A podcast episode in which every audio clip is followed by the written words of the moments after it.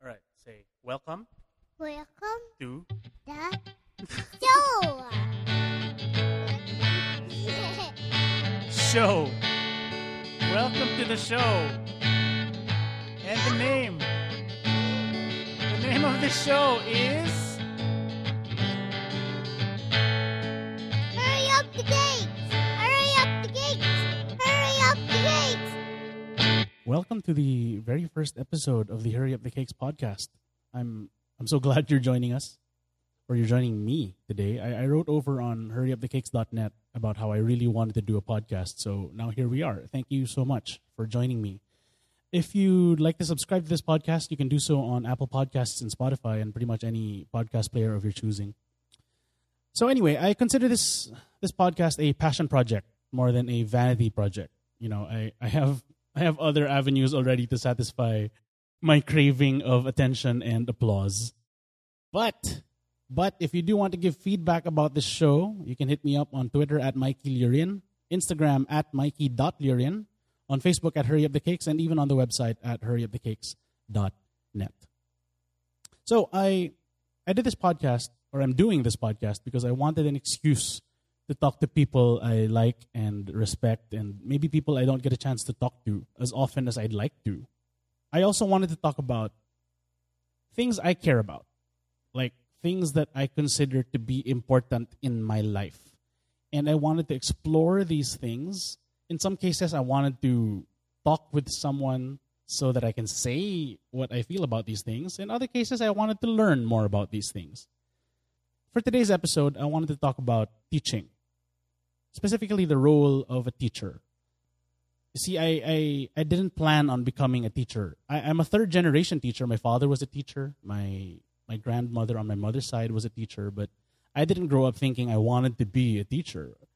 But here I am now, and teaching is one of the pillars that form my identity. And it's something I deeply care about. At the same time, the role of being a teacher in general is in such turmoil nowadays, what with the circumstances brought about by covid nineteen and the various challenges of governments practicing quasi-fascism all over the world.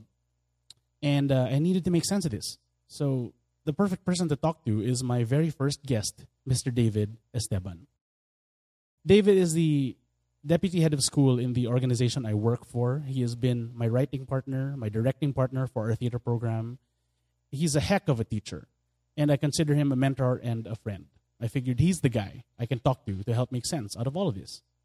So, without further ado, here is my conversation with Mister David Esteban.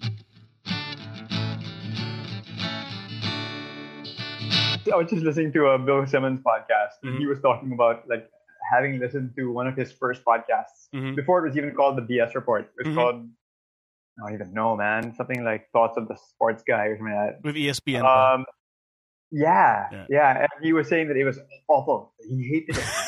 Right? I, I I don't yeah. think you will look at your performance performance. I'm saying performance, but performance today uh, without fondness. I think this will be fun to listen to. Totally. Um, but four four episodes later, he had David Stern, so you never know. That's true. You never know. You know, I might, I might grow big.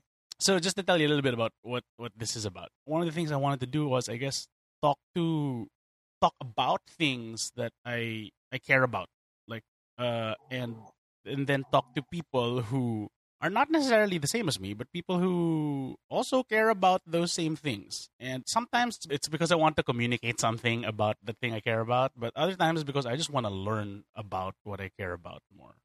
And I guess for today, the reason I invited you, aside from I like you and respect you and you're nice, is, is thank you. Yeah, is uh, you're we work together. We we work together in a school, or we teach. Teaching is our work, and you know this. As teachers, we we don't really get time to like stop and breathe a bit and talk about what we do. We just have to do it every day. Until yes. the end of the year. I mean, literally for us, until the end of the school year. Because even at the end of the school year, the the week after graduation, we went back to work, training back and to preparing. Training. And so much happens over the holidays. I mean, like, as you know, during the summer holidays, that whole myth of getting the summer holidays off, it's not true. It's not true. I mean, that, that's when we you know, have the opportunity to to review and revise our own work. Right. You know? Yeah. And, and um, yeah. yeah. And we have so much to review and revise going forward in twenty twenty. Oh, God, you know, yes. Starting school year. Yes. I mean, you know? We always have something to revise, but this year, there is yeah. a lot for us to do. Exactly. Yeah, so um, so I'm carving out this space for us to stop and breathe for a minute. Nice. I mean, of course, if we end up talking about work, uh, let's see. I don't know. But I mean, I just want to talk about like big idea stuff and big umbrella stuff for why we do what we do and why you do what you do. So I was going to, I guess I, I want to start by asking you, can you tell me a little bit about like your journey as a teacher? Like, did you always envision yourself as a teacher? No, no. I, I grew up in a school, right? So my mom uh, founded a preschool, and and it was in our house, right? Wow. So we had a we, we, we had a we had a house, and at one point when I was really young, uh, we had two houses next to each other, and they were they were both a school, right? They were both um, a school. Like the house next to us was a full-on school, but the house that I lived in was also a school. It's all a preschool. Wow. And I um. I I'm the youngest of six kids, so I my, my room was the basement, and it was right next to, like so the, so the window was sort of at like eye level to the ground, right? Right. And looking out my window, it was the ground level of a playground, right? So the garden, our garden was a playground, and next to it was um were some preschool classrooms, and so um. You know, growing up, I, of course, I went to that school and all of this, and I was late every day. Because, you were you know, in your in, in the school where you lived. You were late every day. Exactly, I was late every day because I would watch Good Morning Manila. It's an old show from like I'm eight. I'm dating myself, but I loved that show. I love Good Morning Manila. You got your news, so I'd hang out with my mom or dad before they uh, went to work, and I'd watch Good Morning Manila, and then I then I'd go to school, and um, and eventually. I got completely fed up with with anything that had to do with school, right? Because I was living next to one. So I, especially during summer, you know, I'd wake up in the morning and I'd hear the bear went over the mountain. You're familiar with the song, right? Yes. So it's like the bear went over the mountain, the bear went over the mountain, the bear went over the mountain to see what he could see. And all that he could see, and all that he could see was the other side of the mountain, the other side of the mountain. It's like a, an exercise in futility, right? It was so, so anyway. How, how old were you all, when... when this occurred to you? Young. I was wow. young. That's uh, literary, I don't know, literary young. Skills very early for you. Maybe, you know, maybe, uh, yeah, an adolescent. You know, I don't know. But I remember thinking it very early. So all my, but meanwhile, all my friends would tell me, you know, David, you'd be a really good teacher. You know, and I was like, what? No way, man. My mom's a teacher. My sister's a teacher. My other sister's a teacher. My other sister's a teacher. I don't want to be a teacher, you know? And uh, to add to that, I uh, was diagnosed early as having dyslexia, dys- dysgraphia, which is a um, particular situation. So dyslexia, many people know about that. It's um, sometimes, in, in my case, what it, what it would happen was, aside from the letters sort of switching place, double letters and, and things like that would kind of bleed into each other, right? Right, or double. So this was especially difficult for maths when you're doing long division, long multiplication. Um, and then it's compounded by dysgraphia, where uh, you're not able to draw what you see in your mind, mm-hmm. right? So, uh, so I'm not able to draw exactly what I see in my mind, right? So, which means my handwriting is messy and yucky. So you combine that with dyslexia. So I have bad handwriting, and I don't read well to begin with. It created some problems, and what made it worse was that nobody told me I had it, right? And oh. so the school that wasn't our school, it wasn't we. When I was in uh, grade school through to high school, uh, the school that I went to, nobody told me that I had dyslexia, dysgraphia, and it seems like nobody told my teachers either, because the narrative, or what I kept on hearing, was, "Oh, David, you know, you're you're smart, you know, you you know you score high in the I Q test type stuff." And you um, know a lot of trivia, I suppose. But I don't perform well because I'm lazy. So, uh, and careless, right? That's what was told to me. Hmm. And so, um, so I was really frustrated as a student, very, very frustrated, all the way through to university. And um, wait, so the whole time not, until university, you didn't know you had dyslexia, dysgraphia? Yeah, I didn't know until um, after university, when I was cleaning out my room, you know, um, I found this old report. So Holy I, cow! I was like, yeah, I was like, what's this? You know, and so I finally um, realized I had that issue, and started things started to make sense to me. Like, um, I remember once in grade four, I was um, there was an English class and I had to spell the word pineapple, and I couldn't spell it. And the problem was I couldn't spell apple. I, I had no idea. I could not. I did not know if there was a double P or a single P in it. Right. Wow. And like, if you think about it, apple is probably one of the first words you right. know, in preschool that you end up seeing. Yeah. Right. But I, I could not, for the life of me, you know, spell it with one hundred percent. You know, like I know it's a double P, and so. Yeah, I remember crying in class in grade four and really frustrated with myself as well.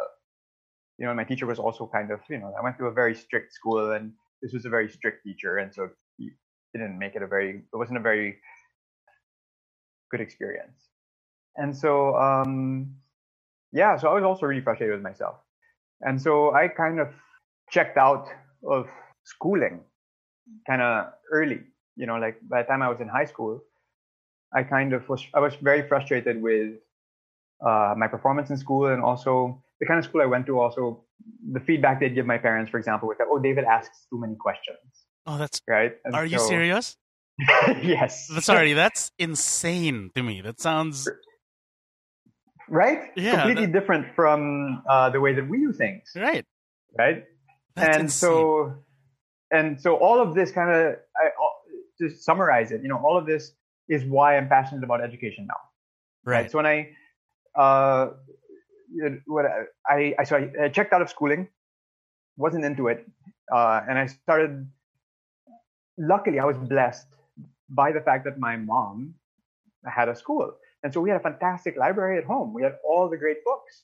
We had, you know, different encyclopedias. We had, we had fantastic resources. This is before the internet, right?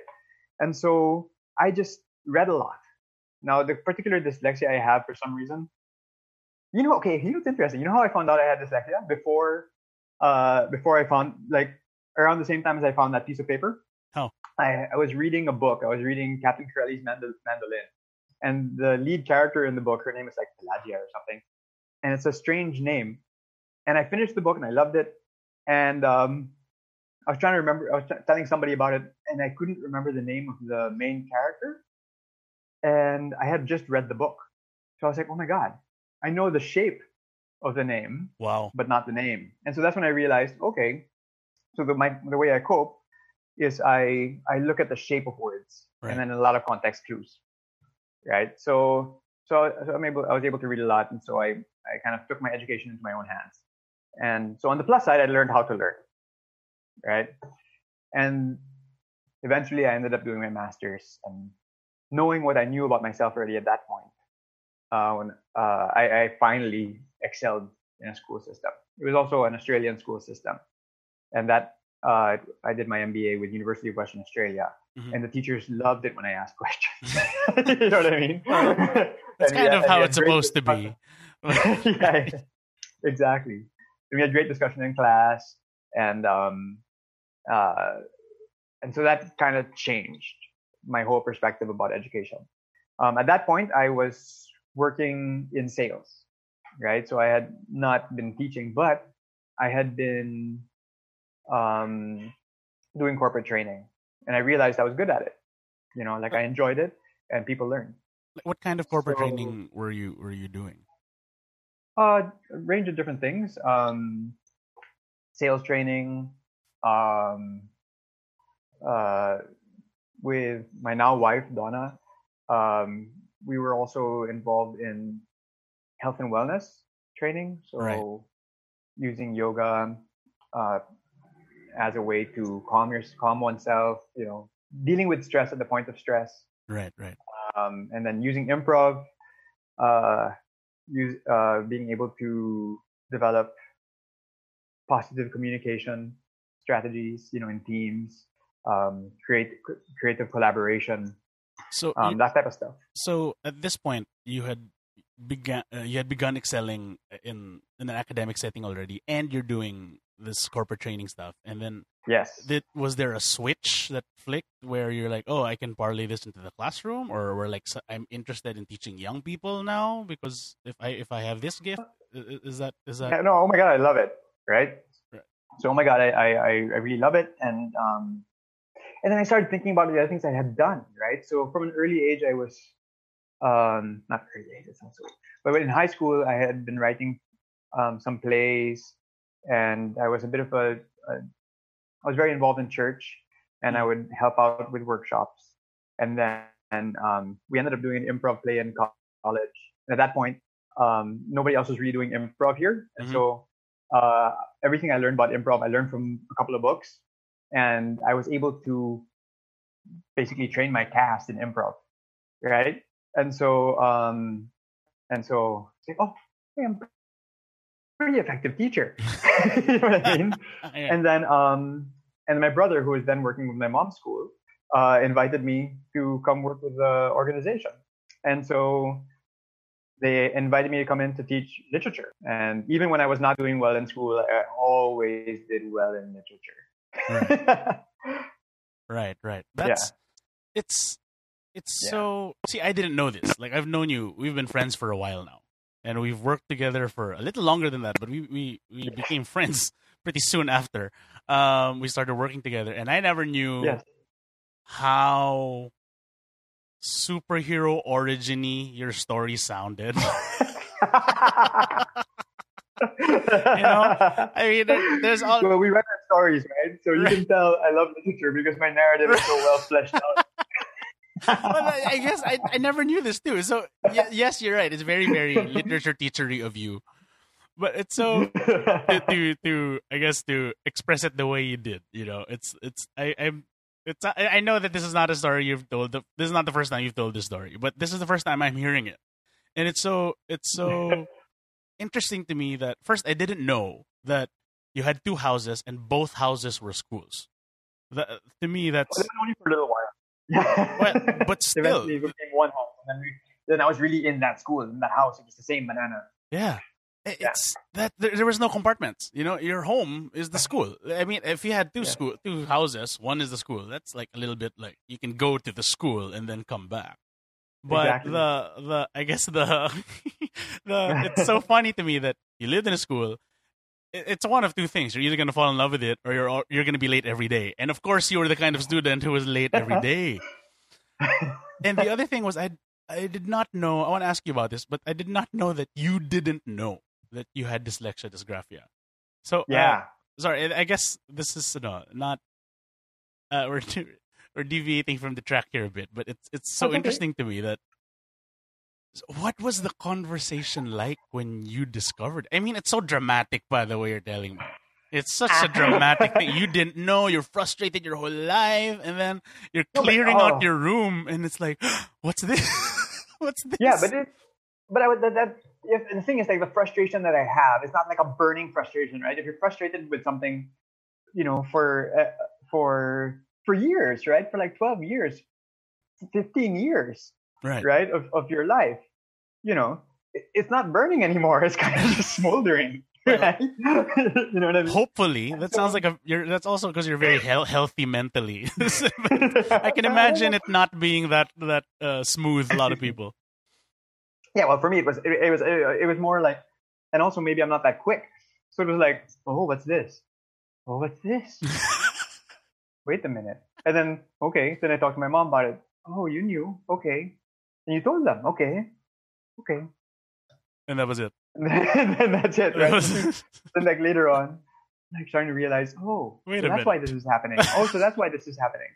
You know? and and a lot of it really started to click when I finally did well in school. Right? right? Because then I was able to have a point of reference. Right. Right? And I was like, okay, so now that I know about myself that I Now that I know myself that I have uh, dyslexia, dysgraphia, I um, this, the school I went to as well allowed me to type, right? Mm. Uh, for most of my most of my uh, assessments. They were mostly papers. So, you know, I was able to use the computer rather than use my hand. And so I wasn't frustrated by the ugliness of my handwriting. Right. Uh, uh, the kind of math that I was doing didn't require long division, long multiplication. I could do it on Excel. Right. And so I realized suddenly I, I was doing really well in sub, in subjects like accounting, statistics, and finance. You know, oh, I have to mention another thing that was interesting, and it also made sense only after the fact, was that my mom, who knew what the issue was, but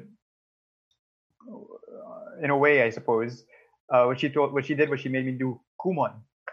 Okay. And um, and after doing Kumon, what, what Kumon does really is it makes you uh, basically takes math off the paper and puts it into your mind, mm-hmm. right? Because a lot of it's mental math. Um, and then I went from the bottom of my class to the top three of my class in, in math in one year after having done Kumon for a few months. Okay. Right. Wow. And so only afterwards did I realize, hey, that's why. you know what right. I mean? That happened. Right. Um, yeah. Also, the kind of math that we were doing at that stage, uh, we could start using calculators, and it was like geometry, which is a lot, really more about logic than about calculation. Oh, so you, you did do you did Kumon when you were younger, right? Not when you're in university. No, I did Kumon when I was grade seven. Right. Like grade seven, uh, grade eight. So it's the the, uh, the moving it away from the paper and moving it from a visual thing to a mental process instead allowed you to be better at it because of yes. The, yeah. That's so interesting. Because it's, I stopped I stopped making careless mistakes. Right. Did right. your did your mom ever explain why she never told you? Not really. And, you know, I mean, like, youngest of six kids. Yeah. Um, you know. Yeah, yeah but this is your, this, this is a, I'm sorry, yeah, let me know if or not, if it's a bit much too, a bit tricky to talk about for you. But, yeah, it's, it, I mean, this is, you're also, you're, you have a lot, you're a person who exercises empathy as often as possible, as much as possible. I know this from, you know, from work, from being your friend and from working with you for, for years now, for a few years now.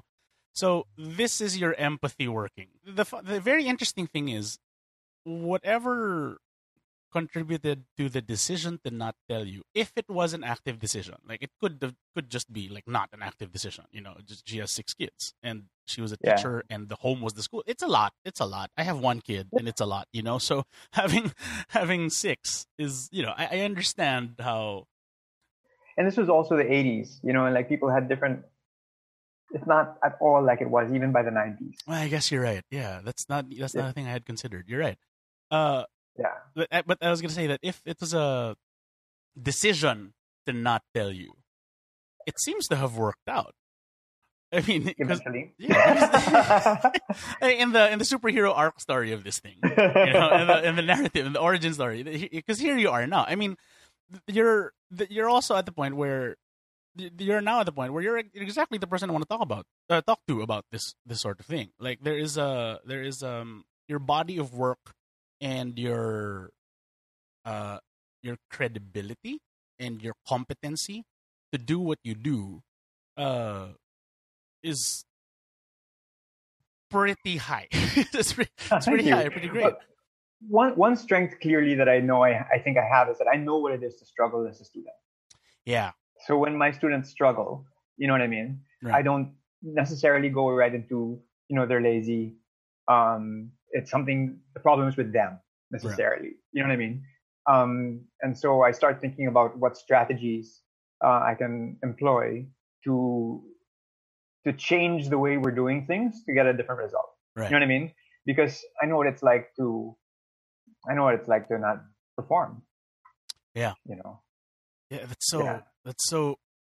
That's so interesting to me. I, I, I should be moving on, but there, this is a thing that I mean, we, should, we should be linking this to the next thing we're talking about. But I just, uh, I guess, uh, just to honor honor your family and honor your mom, and yeah. uh, for for I guess what she's built and uh and the kind of humans produced by that system and produced by that home, including you. I, I think it's pretty awesome that uh, the degree to which you're able to do what you do.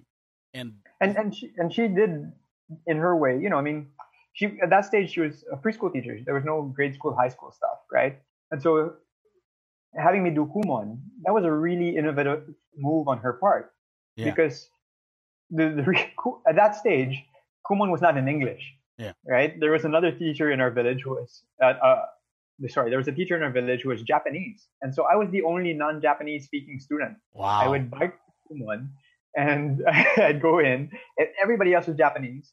The instructions were all in Japanese. Right. You know, and um, so I was the first um, non-Japanese student in the Philippines, effectively. That's, you know what I mean. Um, and you were the youngest, so. But among your siblings, were you the only one at the Kumon? Did any of them take Kumon? Yes, also? Yeah, because at that point it was brand new, right? So this would have been uh, probably nineteen eighty. I'm going to say eighty-eight, eighty-nine, uh-huh. Maybe earlier. Yeah. Wow. Well, yeah. So I guess I mean, just I the story itself to me is is enough. Here, but it's a heck of a thing to just play on for the rest of this for the show. But yeah, because because I, I mean, like my story is. Uh, I don't, I don't want to spend too much time on it, but I oh, let's hear it. I love performing, and I love, I love. I guess my, my wife will attest to this. I love being the center of attention. I love I love being the most important person in the room, or you know, or or being the the the one who tells the funny stories and whatever. But that also has its own uh origin story where. For sure. You know, when you're younger, someone else, and then they're made fun of, and then you're made fun of. There's a lot there. But in, anyway, I, the, the context that led to teaching was I love performing, and then I became a theater performer and a workshop theater teacher. And that was it. I, I never had any big ideas about education and teaching. And then I accidentally got into teaching when I decided to sell a show to a school. The show that we were doing, I also wanted to sell it. I sold it to a school. The, the principal was my former preschool teacher. And then she, they needed an English teacher because they hired an English teacher that wasn't working out. And right. and I was like, okay, sure, let's do it. You know, thinking as an actor, you need a side gig because actors totally need side gigs. You can't just be an actor in the Philippines or anywhere, really. Yeah. um, and and then I just found myself here working with you. Ten years later, I'm a teacher now. You know, like it accidentally became who I am. As a, you know, it's it's a, it's an integral part of my identity, and um, yes. But I own. I feel like I only found myself here. Like it wasn't like uh, I didn't grow up with these big ideas of teaching, and I didn't begrudgingly run away from it or embrace it. It was just kind of there. School was school, but you know, here I am now having a podcast about teaching. And, you know, yeah, exactly, right. So I mean, um. Yeah, that's a really that that just goes to show how how much all of us engage with teaching and learning constantly, and right. There are many different paths for us to get to where we go. But also, um, yeah, it doesn't you know just because my story sounds like all fancy or whatever, it it doesn't make it more valid than anybody else's, than yours or anybody else's. You know what I mean? Yeah, it's just yeah. it's just, it's just another story. Yeah, but I think uh, yeah. in a in a universe kind of way, it makes sense that you're the one with that story. And I'm the one with this story because if I ha- if I had your story, I'd be like, well, you know, I would totally sell it and, and make it like a thing that resonates among people. But for you, I had to entice you to come on someone else's show to tell the story. You know, so it, it makes sense that you have the character and the the humility and the modesty, uh, and that that's the story you have because it's a heck of a, heck of a story. Uh, it and, is cool, I have to say. Yeah. And it, and it does drive a lot of my philosophies, and I'm I'm blessed to be in, in an organization where I can talk about policies and philosophies from an organizational level, and yeah. have some of them be taken on, and um and it's great to see you know like how how how the kids are also falling in love with learning and stuff like that, and that's that makes me so happy. Let's talk about that. Let's yeah. so you're it it this story has led you to. Having a philosophy, you know, having a can you can you tell me more about the? I mean, is is it in the form of a mission vision? I mean, you're very you did corporate training, so I'm sure that a lot, a lot of your thinking goes into forming yeah. things into that format. You know, there's a it's a statement. Is there a statement for what your yeah. philosophy would be or is? No, well, well, my philosophy, like for me, David Esteban, yeah. it's really it comes down to accept and build. Okay. Right? Improv. I mean, that's what I've, it's, it's improv. Right. It, it, really, it really does. It comes down to accept and build. And it's funny because you mentioned that I do mission visions for others and stuff like that. I, whereas I, I, I do it for others, I don't necessarily do it for every aspect of my life. Right. for my own self, that's something I accept and build whenever I, I find myself doing that, then I'm closest to being my best, you know, version of myself. Right. And so that, you can call it philosophy, a mantra even, or just, you know, a code that works for me. So as a uh, teacher, is that the case also? I mean, is that also where it, it boils down to? Yes. I think across the board, it's really worked for me. And it's funny because I was on a I was on a yoga podcast recently because I'm also a yoga teacher. And um, and they asked the same type of thing about my philosophy or whatever for yoga class. And again, it came down to accept and build. And it's the same thing. So whether you're dealing with, um, whether I find myself dealing with a student uh, who's, you know, what's their physical condition today, yeah. right? So we, I have to accept that first, and then we can build from that situation into a different situation if we want to go to a different situation, or how to be healthier, right? And the same thing for myself, obviously, but also in the classroom. So if I have if I have a group of students and I'm trying to talk about, say, economics, right? I have to know what they know, and I have to know what interests them. I have to know where they are in their awareness of, you know, what is really a complex, uh, interconnected system, you know, when we talk about an economy, before I know how to bring them along the journey of discovery, you know? Right. So yeah, accept and build really works. But I don't know if I'd call it necessarily like a mission vision. Right, right. Right? Yeah, I didn't yeah. mean to impose that. I just assumed That's that okay. you might. Because I have a mission vision for the organizations I work with. Right. I, I've helped them come up with those. But um, uh, yeah, for myself, maybe I should. Well, maybe. Maybe this is the start. Yeah, yeah exactly. Uh, so given that accept and build is a, you know, it's underrated as a as a as a philosophy because it allows you to do anything. And it allows you also to have yeah. peace, peace of mind. It's the easiest way towards peace of mind. I mean, in terms of what you do, because if the, yeah. if the first word in that statement is accept, you know, yeah. I mean, often, very often, the first word for me is resist, you know, and, and then eventually accept somehow if you can't, you know, do anything. But for you, if the first step is accept, I I, under, I see the value of it. That's pretty awesome. Can you generalize this into something that, or there are teacher attributes you think that are essential in a teacher? I mean, I know, I know that for yourself, mm. for yourself, it's accept and build, and you're very accepting of all the different kinds of teachers you work with. At least from what I've seen, and I know that in our in, in our context, there are there, not all of us are the same as a teacher. we're, we're all very yeah. very different. So I, I know that you accept that. But is there are there like baseline attributes that you think are essential for a teacher? I'm going to say yeah.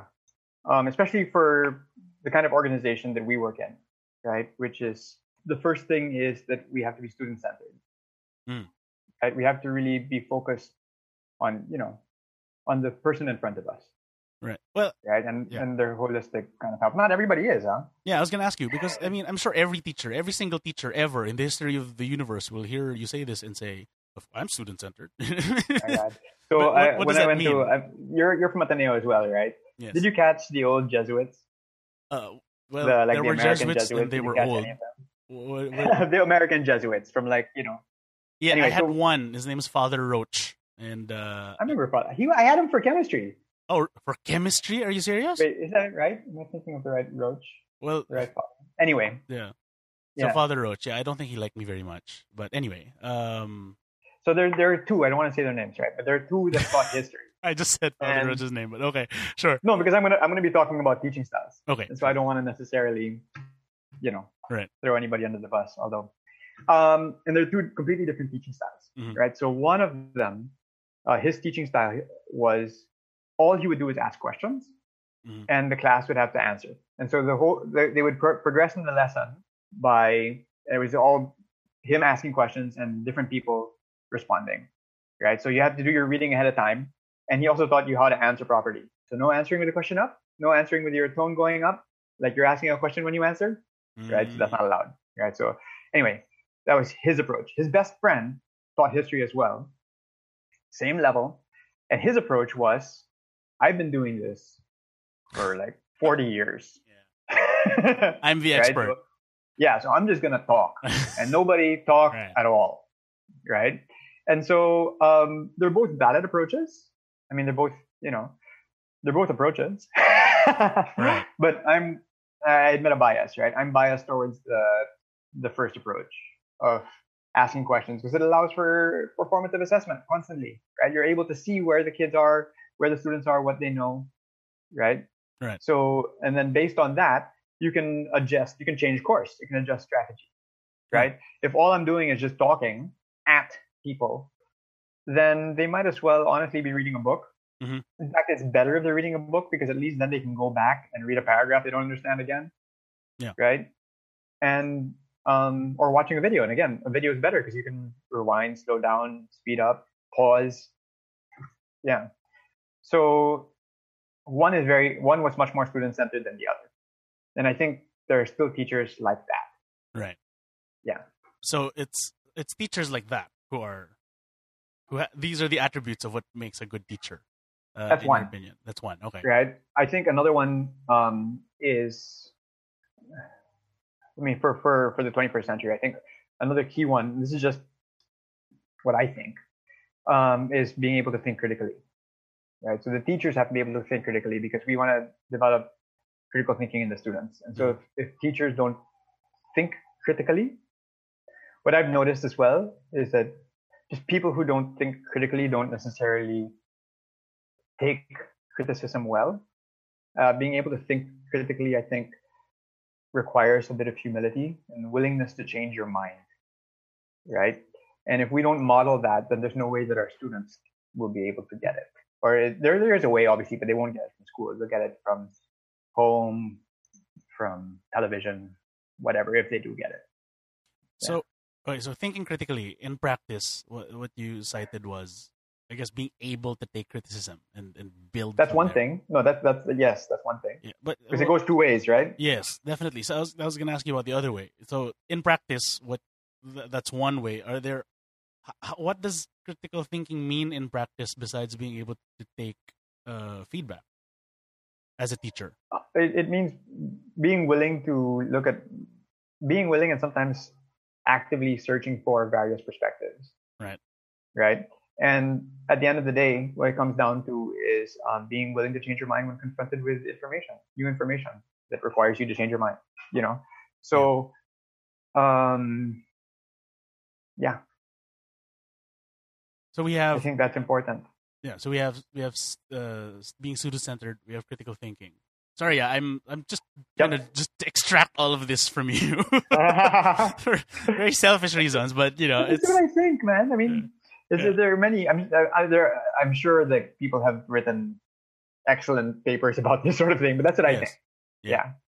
Okay, so the world, the world is the world, and the world is different now than it was. Well, yesterday, the world is different every day, but yes. you know, but there is a there are very specific ways and very significant ways the where the world is different now than it was months ago. Yeah. You know, so I mean, I guess moving into that, uh, I was going to ask you: Are there ways to be a good teacher before that are no longer relevant now, or or conversely that are more important now than ever, as we begin talking about, I guess, what yeah. the world is now? No, but I mean, that's changed it. But that sounds like timeless yeah. things. That this is in the nineties and the eighties where this was what made an effective teacher. Totally. If you look at it, if you look at what's the purpose of education? Why educate? Let's say you're the state, right? Why educate? Mm-hmm. You know, it's so much easier to have an uninformed population, right? That we can just tell what to do and assign to different jobs. Right. So therefore, why educate, right? And so, and so the reason for education has all has changed over time, right? The reason for education has changed over time. You mean the reason for the state uh, to implement education, or education, like as a concept, has changed? I guess education as a formal as a formal.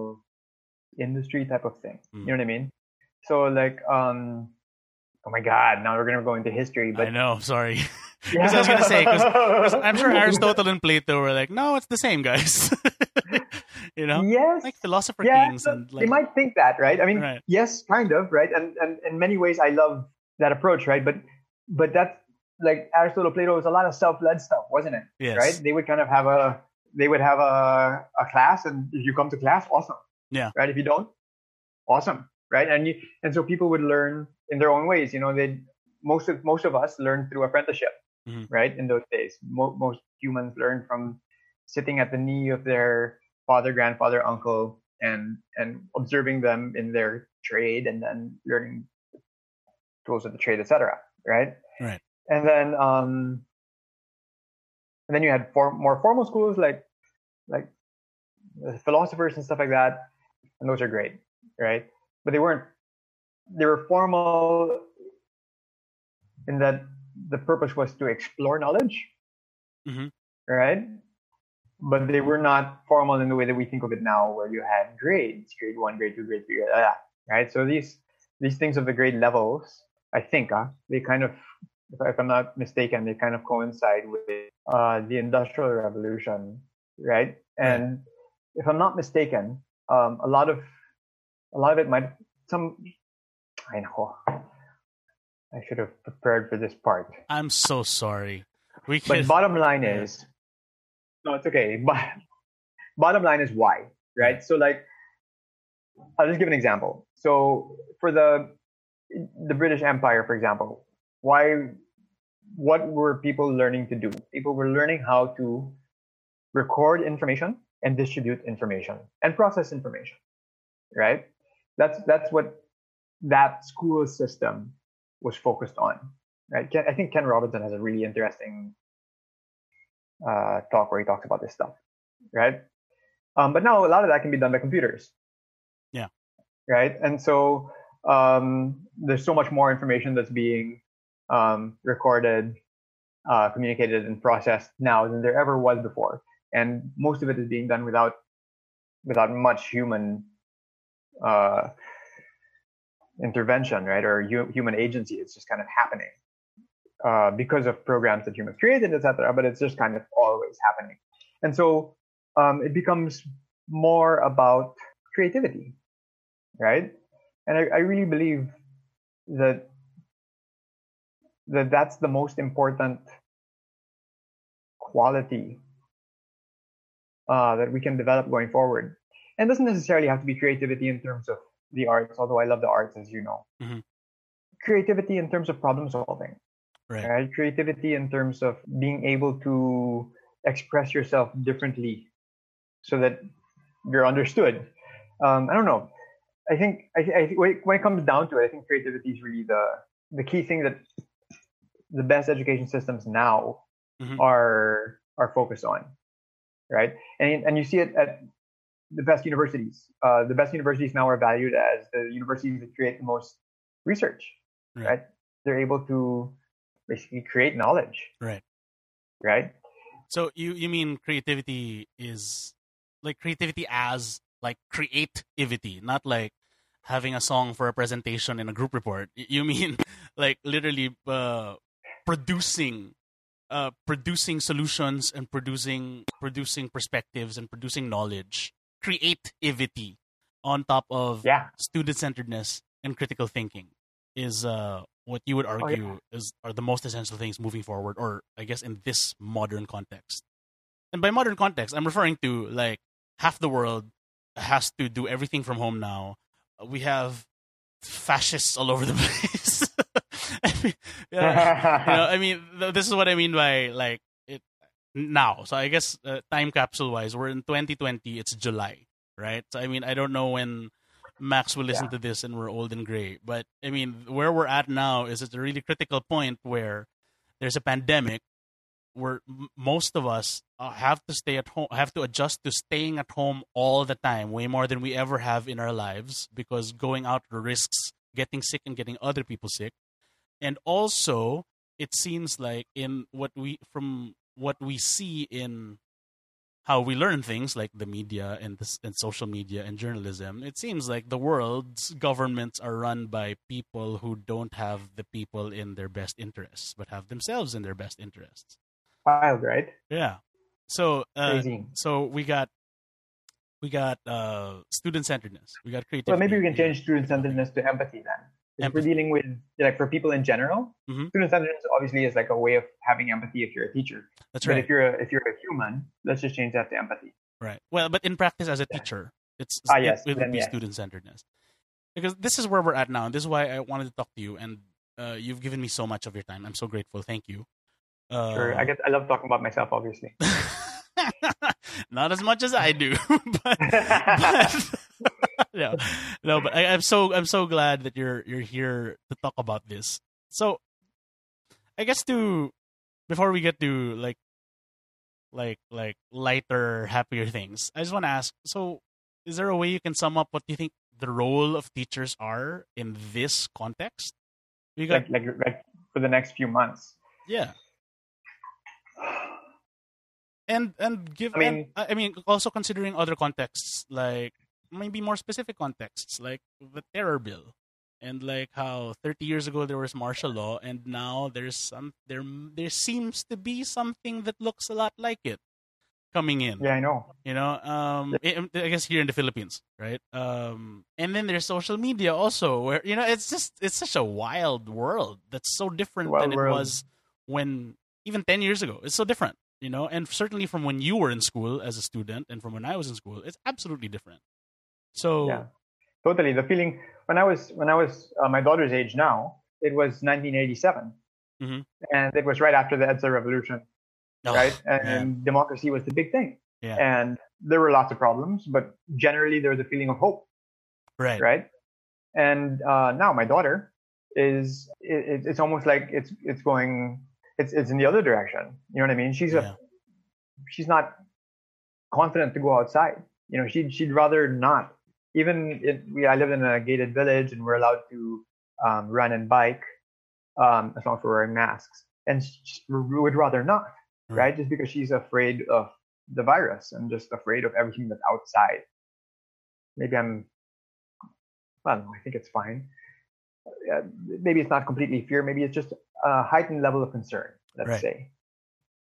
But she's not necessarily wrong for feeling that way, right? That's what that's what media and all of us are kind of saying. It's like, stay home. You're safer at home. You're safer at home. So it's an interesting, it's a difficult situation that a lot of people are in. Yeah, we've been giving workshops as well to uh, on blended learning. Doctor Elias, who we also work with, and I've been giving workshops. And it's interesting to hear the different contexts that other teachers are in as well, you know, especially teachers whose kids are not able to access the internet, aren't able to have the same kind of tools. You know, they're going to be able to, they're going to have to rely on mass media. And at the same time, our government has basically crippled the largest mass media outlet in the country. Right. Um, which uh, had a channel, the knowledge channel, which was already aligned with DepEd. Right. And so, you know, so it's really tough for teachers. It's, it's tough for everybody across the board, right? But teachers are going to be facing a real challenge uh, just to operate. You know, private schools like like ours don't have a, as much of an issue, but if you're talking about education, like the education sector, there are going to be real concerns there. And then there's also the mental health of students, right? Right. We have to make sure that somehow students stay motivated, right?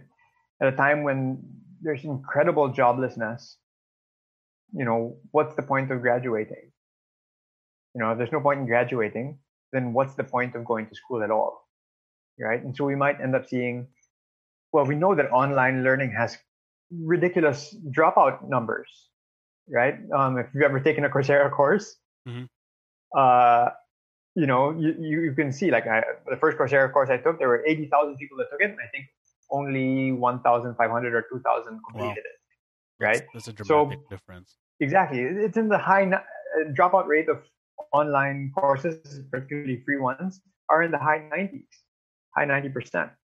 So, our public education situation is free, and if it shifts to, you know, home-based, whether it's online or through mass media correspondence type program, I'm worried there's going to be real dropout rates, right? Uh, really higher dropout rates, right? Which is just going to widen the socio-economic gaps, because those that have the ability to afford technology that can help keep their kids engaged their kids are going to be able to progress more or less at the same pace uh, as if they were in regular school. And those that can't afford it are going to lose months uh, of basic education, which often translates into years of recovery yeah. for missing those that amount of time, right? Based on studies in civil war in Rwanda and stuff like that. So teachers have a lot cut out for them.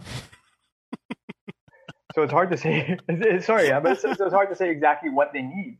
Yeah. Um, sorry, I'd have to say it's empathy. I mean, like, just be aware of what the student is going through. Mm. Be aware of what other teachers are going through. Even the government, even if we don't agree with their policies, be aware of what they're going through. You know, and try to still find a way to keep people learning. Right. It's yeah. It, it's so funny. I, I guess I came into this conversation with the idea, like a vague idea, that we will conclude with this romantic notion of teachers being more important now than than than it was in a, in, a, in the previous context. But I guess what what we're what we're coming to is that yeah, no, it's the same.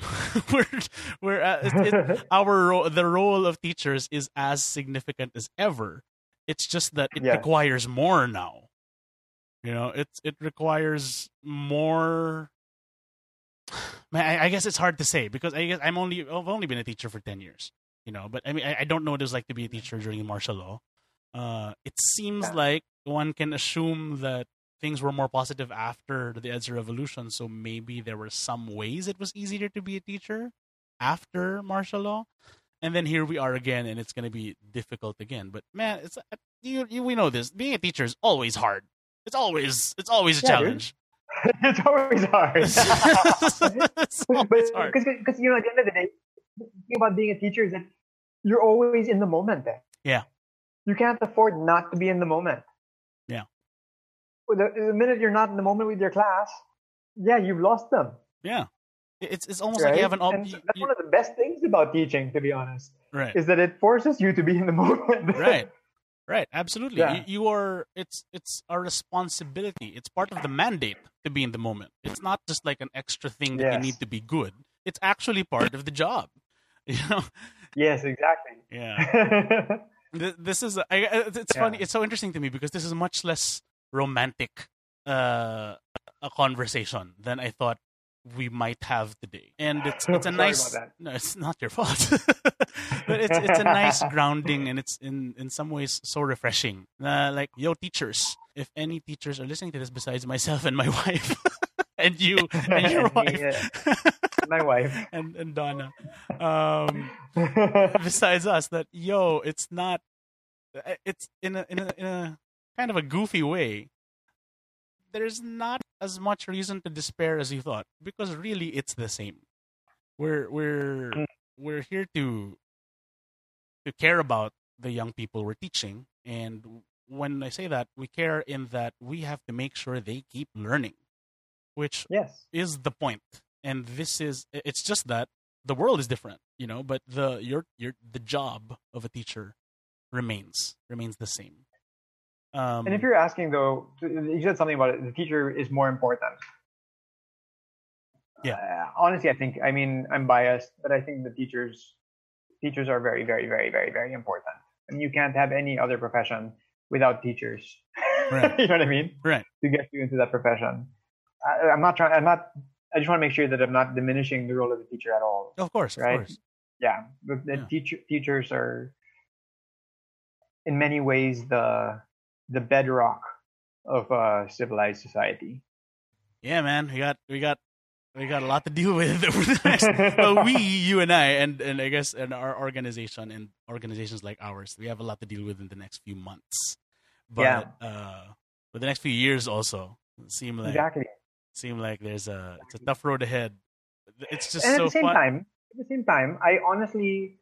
Oh, it's funny. I was just talking about, if you don't mind, I, I was talking to sure, a group I was giving a workshop to yesterday, and um, it was about blended learning and using digital technologies in education. And I compared it to sort of the innovation that happens during wartime, mm. right? So nobody nobody wants war, right? Nobody wants war. Right? Maybe some people who make money off of it, right, do, but but certainly everybody. I'm not saying, I'm not promoting war, mm. right? But there's a, always, at least throughout the twentieth century in particular, but even before that, there's a correlation between wartime and leaps in technological innovation, mm-hmm. right? Which end up um, after World War One suddenly, oh wow, we can all use um, fuel from uh, from oil, right? Better, right? And so so we're, when we're forced to adapt, often very good things come from it. And right now we're being forced to adapt using th- these technologies, which for the most part have been around for at least five years, if not longer, mm-hmm. right? And so now this is going, these technologies are going to be adapted at a at a wider base than we ever could have hoped, right? And I honestly think it's going to lead to better student learning in the long run, right? More self-directed student engagement, right? Students will. Uh, students will have to be actively engaging with their material. It'll lead to better recording, which leads to better statistics, which gives us better information so that we can change our strategies. Right. Yeah, I think I think it's going to help also in the long run. No, you think what's going to help? You mean this challenging context? Yeah. Mm. Yeah. I think in the long run, this is going to, like what we're seeing now is a bit of a dip. If you want to look at like learning, mm-hmm. right? Like the trajectory um, of learning in history, you mean? Yeah, if we could look, like, draw a graph of all knowledge, right? right, that is right. not accumulated and created right, over time, yeah. right? This kind of digital stuff is gonna connect. It's it's it. There's so much opportunity to to synthesize knowledge, to to sort of record, process again. Synthesize because there's so many different sources, and also um, communicate. So we're all on these platforms. There's going to be big data from it, and and and that's going to lead to so much more knowledge about the way people learn. You know, I think over time, and then also if our students, you know, somebody as young as my daughter who's eleven becomes comfortable being able to work uh, through video conferencing apps, then maybe that'll lead to more collaborations internationally. And you know, more research done that way as well. Who knows? But and it doesn't necessarily have to be in the formal education space. But I, I, I honestly believe that these tools are going to be maximized more, and therefore, in the long run, probably going to be a good thing. That's great. I think. Sorry, as a as a host of this show, I'm grateful that we're we're wrapping up on that note. That it's the. It's the, yeah, this will lead to better things and, and good things even that we didn't foresee in the past. Um, because I guess the previous note was, yeah, well, it's the same, but it's going to be hard. But, you know, but I guess the, the current context shows us that there are things to be hopeful for uh, in the midst yeah. of all the challenges.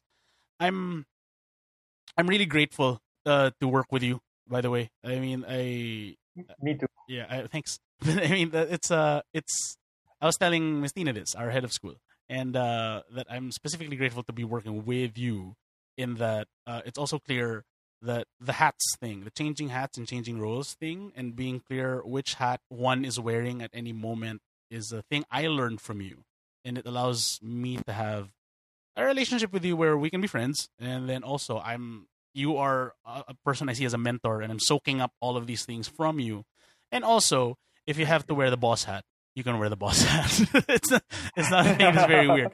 But I, I want to say I'm really grateful for for your time today. Thank you for your friendship in general, your time all the time for me, it seems. But uh, for this one too, I'm so glad that you you joined me here today and shared all this stuff. I'm so I'm thrilled. I'm thrilled. This is this is how I wanted this conversation to go. So I'm so I'm so glad about it. Thank you. Um, cool. Thank you, Mikey. Can I ask you one last question? Thanks for inviting me. And- Sorry. I enjoyed it. I really enjoyed it. Thank sure. you. I'm I'm really glad you did. Um, one last question.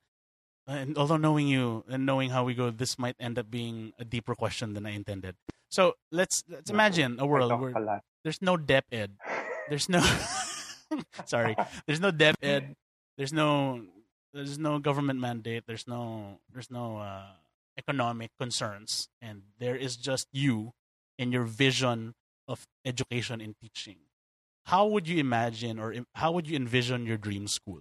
If there are no other parameters to subscribe to or follow besides your own, what do you think a school should be like? On the beach. No, I'm kidding. Right. Right. We'll start Swim there. Gear. No, and then, uh, I think, yeah, it should be, I, I would love it if it's really, um, I don't know. That's a hard question, man. Oh, sorry. I thought so it was like a nice, easy one. No, sorry. Because so much of the problem with accepting and building is that you're always accepting. Right. Before building. Right, right, right. I don't know what the parameters are. No, so uh, I don't know. I, I, I think a great school is one where students are engaged. They're feeling free. They're feeling safe, so that they feel like if they fail, if they make a mistake, that's okay. Mm-hmm. You know what I mean? They they feel accepted. Um, uh, where students and parents and faculty and staff are all working together um, in projects. I love the idea. I mean, I think there should be more and more projects. Um, one of the things that I love that we do um, together, actually, under you, your guidance, is the theater and education program, right? Under your lead, and you know, having that kind of like a a school-wide context where there are many different skills and many different opportunities to learn things. And yes, we know what some of them are, but there's so much as well open to things that will come up. You know what I mean? Right. It's such a, it's, it's a context for such rich learning. Right. Um, and so things like that. And then afterwards, mm-hmm. you deliver assessments just to capture that some learning is in fact taking place. Right. But Um, but that's sort of secondary, right? In fact, now that I'm, now, now you got me thinking, man, wouldn't it be great if if if the whole spirit of play and learning and play was really what drove everything? It was all about creating things together and making things happen. But everything is is recorded, so you have the evidence of learning taking place there. Right. That would be awesome. Right. And then it and then there are going to be teachers who just do the play and the learning, and then there'll be assessors who, who all they're doing the assessing, and we don't have to do any assessing. Yeah, we can just keep playing. That would be great. That would be great. Like, assessing should just be not part of this. That would be Yeah. That sounds like the dream. That would be great. That sounds like the dream. That's the dream. That's absolutely the dream. Yeah. Maybe one day. Maybe one day. David, thank you so much. Thank you so much thank for you, this. Mikey. I'm so, so thrilled about it. Uh, please give cool. my best to to Donna and to Carmen. Yeah, my best to Char and Max as well. I will. Uh... And thanks for having me. I really appreciated having the opportunity to chat. And um, it's funny that anybody wants to listen to my thoughts on ed- on education, but I appreciate it. So thank you very much. Of course. Thank yeah. you so much. I will. I'll talk to you soon. I'll talk to you pretty soon. Cool. So, yeah. I'll see you there. Yep. Take care, girl.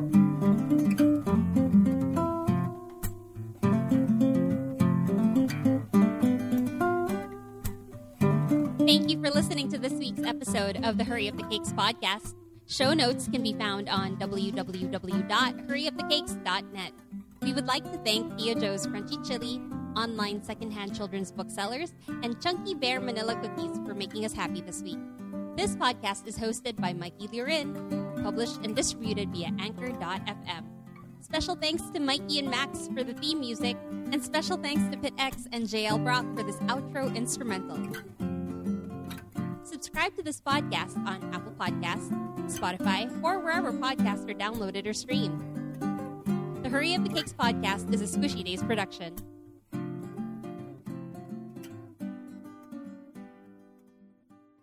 Squishy Days production for Hamilton and Conan O'Brien.